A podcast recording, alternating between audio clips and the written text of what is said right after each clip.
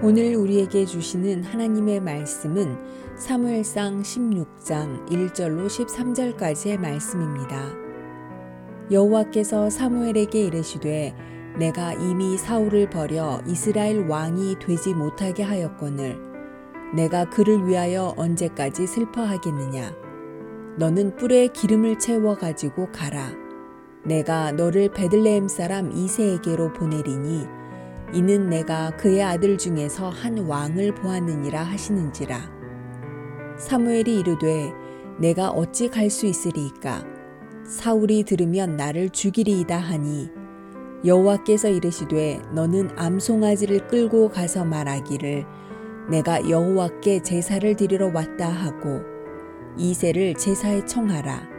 내가 내게 행할 일을 가르치리니 내가 내게 알게 하는 자에게 나를 위하여 기름을 부을지니라.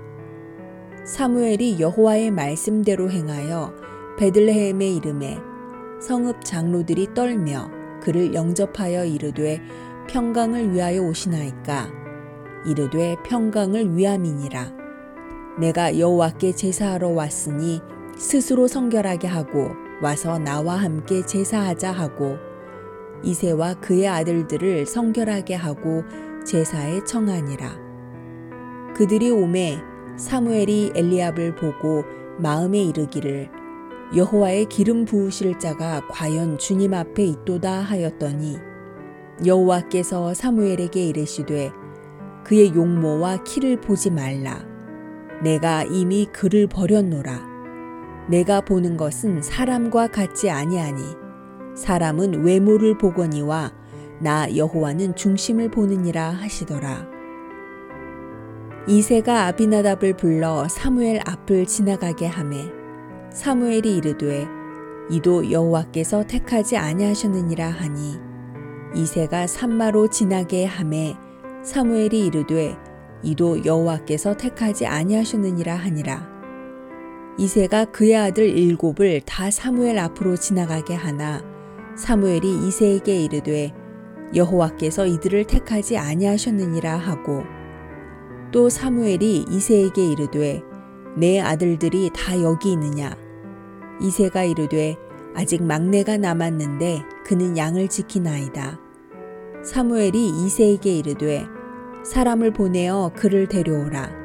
그가 여기 오기까지는 우리가 식사 자리에 앉지 아니하겠노라 이에 사람을 보내어 그를 데려오매 그의 빛이 붉고 눈이 빼어나고 얼굴이 아름답더라. 여호와께서 이르시되 이가 크니 일어나 기름을 부으라 하시는지라. 사무엘이 기름 뿔병을 가져다가 그의 형제 중에서 그에게 부었더니 이날 이후로 다윗이 여호와의 영에게 크게 감동되니라. 사무엘이 떠나서 라마로 가니라. 아멘.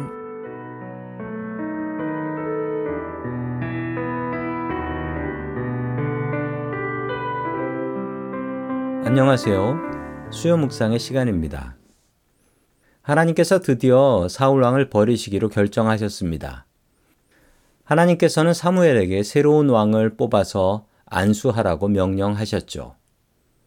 사무엘은 사울 왕이 두려웠습니다.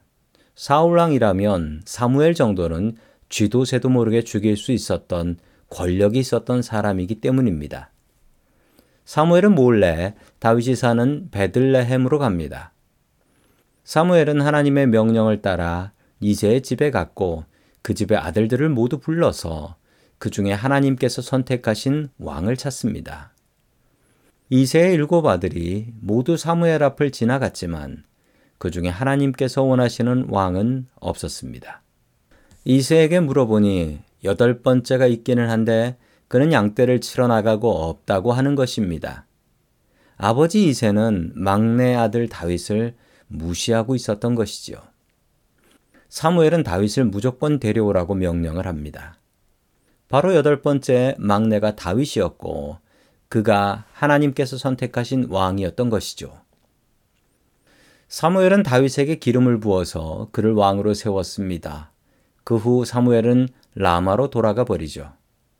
그리고 일은 어떻게 되었을까요? 사울 왕은 죽었을까요? 다윗은 바로 왕이 될 수 있었을까요? 그렇지 않습니다. 시간을 따져보면 소년 다윗이 왕으로 안수받은 것은 약 15세 정도입니다. 그가 왕이 된 것은 그의 나이 30살이 되었을 때였죠.